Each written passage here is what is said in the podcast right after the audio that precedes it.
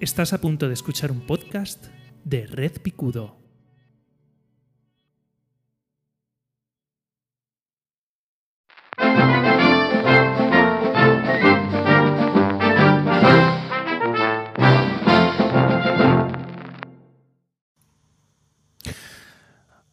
Hola a todos, hola a todas, mi nombre es José Vivaeza y esto es mi opinión no demandada. Lo bueno de que mi opinión no demandada sea un podcast que yo hago a abuela pluma, en base a cualquier historia que uh, lea en Twitter, sobre todo, que es este, este torrente de noticias sin fin eh, y sin filtro, muchas veces, eh, es que puedo grabar casi cuando, casi cuando quiera. Eh, estaba propuesto dentro de mi cabeza que mi opinión no demandada fuera un podcast semanal, pero de repente a los dos, tres días de creo que fue ayer eh, cuando publiqué el último y de repente aparece un tema nuevo, pues, pues lo grabo y, y, lo dejo ahí y eh, como una especie de bonus track para la gente que le pueda interesar, ¿vale? Resulta que esta mañana eh, un compañero eh, tuitero eh, voy a ver si lo encuentro ahora. ¿Ves cómo es abuela pluma? Mira, Carlos Vites, eh, Vitesse con doble T, Vitesse, eh, compartía un artículo del Confidencial que reza así: Las tragaperras inundan Twitch, ¿vale? Twitch es este servicio de streaming de los jóvenes, eh, pues donde está Ibai y, todos estos, ¿no? Bueno, Twitch es como la vida en directo, ¿no? Dice: Las tragaperras inundan Twitch, la nueva forma de ludopatía que engancha a miles de personas. Y eh, al final esto es no sé, como que la constatación de algo que yo venía observando de un tiempo a esta parte, que ya me había llegado por otros lados, gente que conozco directamente que ha llegado a estar enganchada a que conozco directamente, ¿vale? Esto ya no es hablar de oídas, sino de, de tú a tú, que durante mucho tiempo pues ha estado enganchada a ver por Twitch a gente jugando a tragaperras, tragaperras virtuales, ¿no? O sea, servicios de juego online eh, donde se realizan apuestas como si fuera una máquina tragaperras de estas de bar eh, y están horas y horas viendo pues cómo juegan. Además, en estas tragaperras, normalmente la tragaperra de, de bar, cuando te sale el premio gordo, pueden ser a lo mejor lo más alto 100, 200 euros. Aquí estamos hablando de premios de miles, de, en este caso creo que son de dólares, por ejemplo, miles de dólares, 200, 300 mil dólares sin barbaridades. ¿Qué es lo que pasa? Que normalmente como estos son cantidades que luego se guardan en un, en un bote y entran y salen, en realidad el premio final no es tan gordo, porque a lo mejor una apuesta te cuesta mil dólares en un momento dado cuando llegamos a escalas muy, muy altas, ¿no? La cuestión es que eh, no, es importante las cantidades, sino eh, que son estos paneles eh, de jugada tras jugada tras jugada, que además la máquina juega sola, tú dices, vale, voy a apostar 25 jugadas a tanta cantidad y entonces tú te dedicas solamente a mirar cómo van girando los números, ¿vale? Bueno, pues eh, siempre se había dicho, bueno, no siempre, pero desde que se descubrió sí, que una de, una de las pocas formas de adicción comportamental que...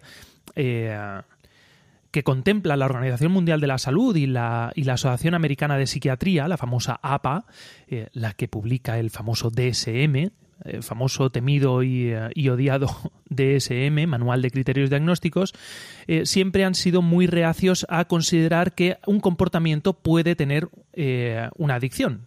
Las adicciones normalmente son a sustancias, excepto alguna situación concreta, como por ejemplo la ludopatía. ¿Vale? Que es este enganche compulsivo a jugar para los premios. Ludopatía en forma de.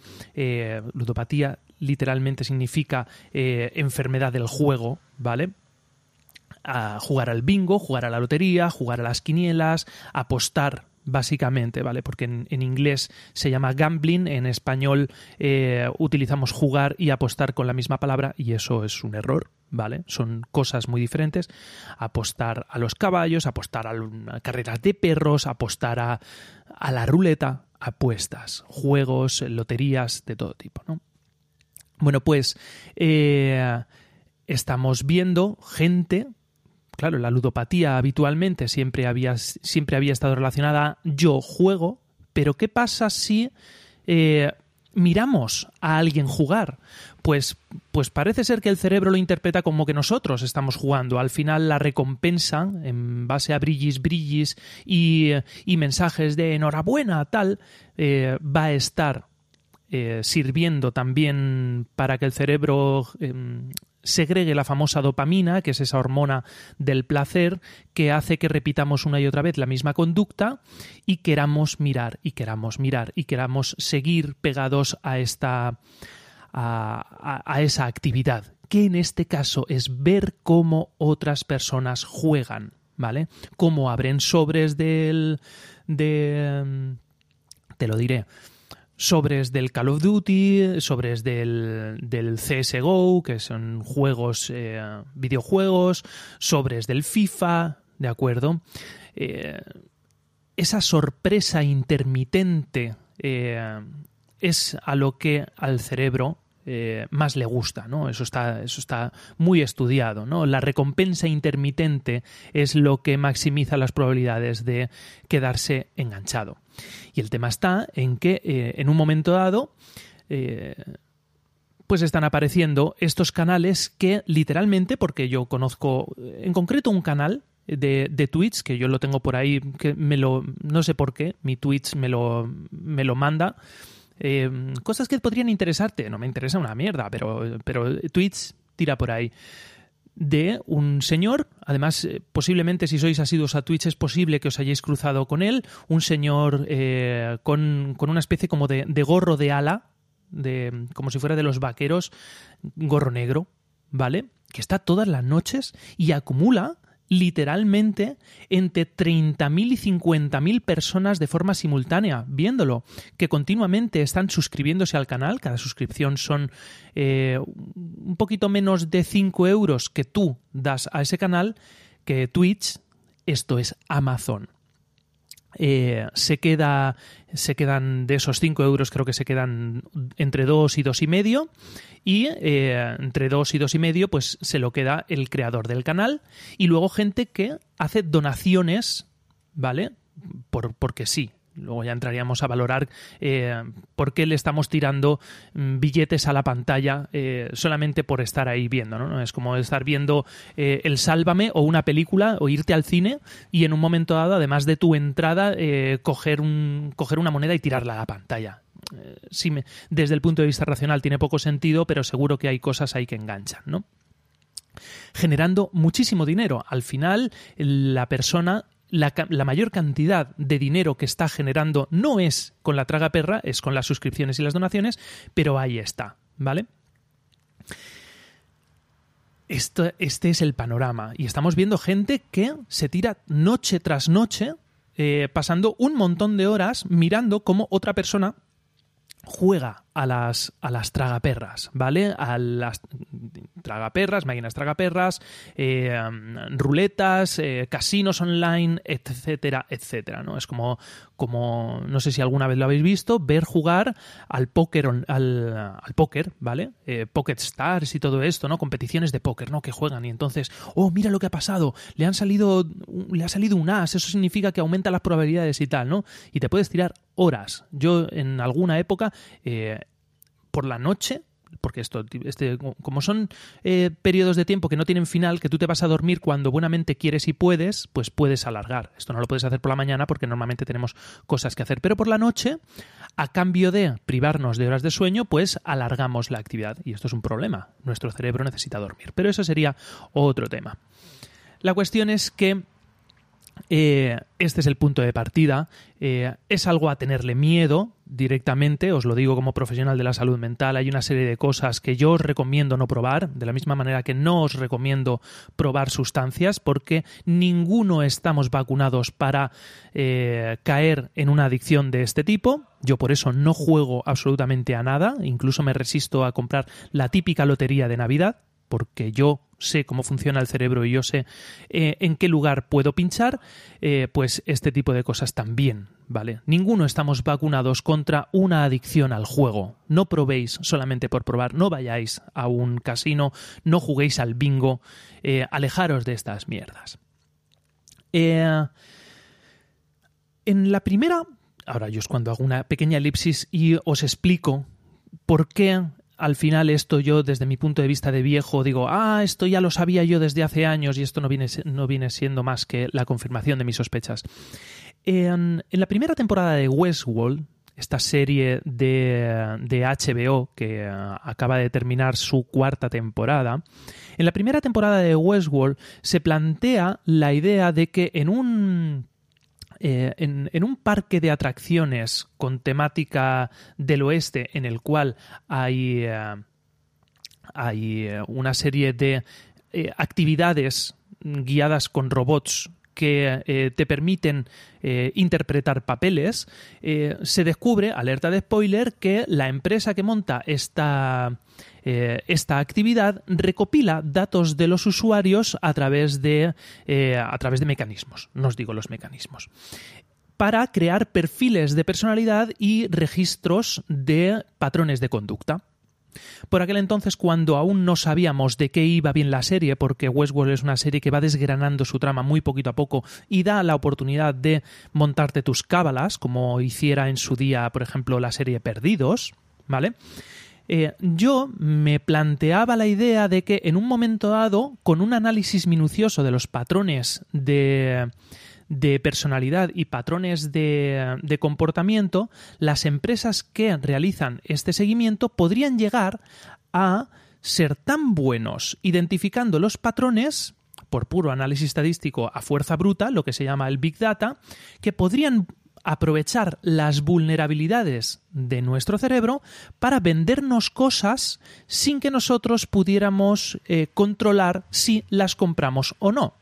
¿De acuerdo? Como que de alguna manera eh, son, capaces que, son capaces de adivinar qué teclas tocar para que nosotros no podamos decir que no ante una compra. ¿Vale? Imagínate que Amazon es tan buena adivinando nuestros patrones que sabe qué producto a qué hora y en qué circunstancias mostrarnos para que nosotros de forma compulsiva, esto es, eh, sin poder resistir la tentación, nosotros le damos al botón de comprar. Y de alguna manera llenarnos eh, de forma pseudo voluntaria, llenarnos la casa de mierdas que en realidad no queremos mientras ellos se quedan con el dinero. ¿Vale? Esto yo fantaseaba con esa idea y me daba miedo. ¿Vale? O sea, ¿qué pasa si AliExpress es capaz de eh, presentarte una publicidad de manera que tú no seas capaz de controlar si le haces caso o no. ¿De acuerdo? Este es el, este es el tema. ¿Y eh, qué pasaría? Y yo aquí, este, luego, luego la trama de Westworld fue por otro sitio, ¿vale? Sí que hacían perfiles de personalidad, pero para otras, pero para otras historias, ¿vale? Que no tienen nada que ver, pero ese, ese era el punto de partida. ¿Qué pasa si detrás de toda la inundación de eh, asistentes virtuales que están continuamente escuchándonos y recopilando datos, esto suena un poco eh, paranoico, eh, son capaces de decir, vale, vamos a generar un contenido, te voy a mostrar un contenido que no seas capaz de soportar no verlo y mientras tanto yo te voy pasando publicidad y yo voy cobrando. ¿Vale? Al final eh, la realidad es mucho más sencilla que la ficción. Eh, Amazon vive de... Eh, sobre todo Twitch vive sobre todo de acumular televidentes, ¿vale? Twitch videntes, streaming videntes, y mientras tanto van poniendo publicidad, tú vas gastándote dinero y ellos se van quedando piquitos, ¿vale? Ya no hace falta ni siquiera mm, generar toda la logística para mandarte objetos que en realidad no necesitas. Eh, pues, pues, pues, que estamos llegando a ese punto en el que el Big Data, es decir, todos esos miles de millones de trillones de cuatrillones de, datos cruzados que pueden ser analizados estadísticamente unos con otros a fuerza bruta en apenas segundos por mm, literalmente granjas de ordenadores que continuamente están haciendo sumas, restas, multiplicaciones y divisiones con nuestros datos estadísticos, pues están sabiendo de qué manera hackear el cerebro. ¿Vale?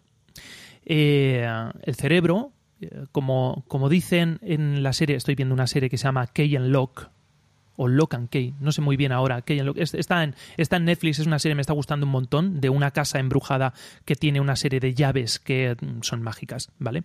En un momento dado dicen que el cerebro es imperfecto, tiene fallas, está construido para lo que está construido, y alguien malintencionado, esto ya lo pongo yo, eso ya, ya no lo dice la serie, alguien malintencionado puede utilizarlo a su favor. Y este es el tema de toda la vida del Señor. Se ha utilizado el cerebro eh, para los fines de unos poderosos. Las sectas básicamente viven de hackear tu cerebro. Lo que pasa es que hasta ahora se hacía de forma por ensayo y error. ¿Vale? Por técnicas depuradas a fuerza de cientos de miles de años de, ensayo y error y de transmisión cultural, ahora con un análisis estadístico se puede hacer mucho más rápido. Y ese es el tema. Me preocupa, me preocupa como agente de salud mental, me preocupa como persona, como padre y como educador, ¿vale? Por eso hay ciertos contenidos que en mi casa están vetados porque yo lo digo. Y papá, ¿por qué no puedo jugar a Fortnite? Pues mira, niño, porque Fortnite tiene una cosa que se llaman loot boxes, que es básicamente lotería, y el cerebro es vulnerable a la lotería. Niño, no puedes jugar a Fortnite. Y esto es así. ¿Por qué? Porque yo como padre tengo derecho a cometer errores y este es el error que he decidido cometer, que a lo mejor estoy privando a mis hijos de una infancia saludable por no dejarles jugar a Fortnite. Esto es lo que hay mucho cuidado, mucho cuidado. Se están, eh, se están encontrando nuevas formas de mantenerte enganchado, de mantenerte enganchada a la pantalla y deberíamos de, como mínimo, conocerlas. Como decía literalmente ayer, eh, el conocimiento es la mitad del trabajo. ¿De acuerdo? Llevar mucho cuidado. Eh, si entráis a probar solamente por saber, que lo sepáis, que en un momento dado podéis llegar a pasaros un montón de tiempo, como, como aquella vez que yo para hacer una charla me descargué TikTok y a la tercera noche que estuve eh, tres horas mirando vídeos de, de, mierda de gente moviendo el culo y haciendo retos virales, dije, no puede ser, me lo desinstalo. Y me lo desinstalé, efectivamente. Y, y, y lo mismo pasa con los shorts de YouTube, lo mismo pasa con los reels y los mm, crails y los proims de distintas redes sociales, de vídeos verticales de 20 segundos. Son el mal. La lotería es el mal, las apuestas son el mal y llevar cuidado. El milenarismo va a llegar y estás un poco tremendo, José. Es posible, es posible. Llevar mucho cuidado, queridos y queridas, como dicen me hacen mucha gracia. Hay un podcast que se llama Phoenix Games que eh, saluda así de forma maravillosa. Queridos y queridas, pues queridos y queridas, eh, cuídense mucho. Eh, y estén alerta, estén alerta. Soy, me he puesto súper conspiranoico, pero jolín, es que me están dando motivos. Yo soy José Vivaeza, esta ha sido mi opinión muy demandada. Muchas gracias, Ruizán, por haberme mm, dicho, oye, quiero un... Estoy viendo mi opinión muy demandada, no, no demandada para esto me lo siguen, Ruizan en Twitter, que tiene varios podcasts también. Y nada, eh, nos escuchamos, a ver si ahora sí, la semana que viene, con una nueva opinión no demandada. Un saludo, cuídense, de verdad.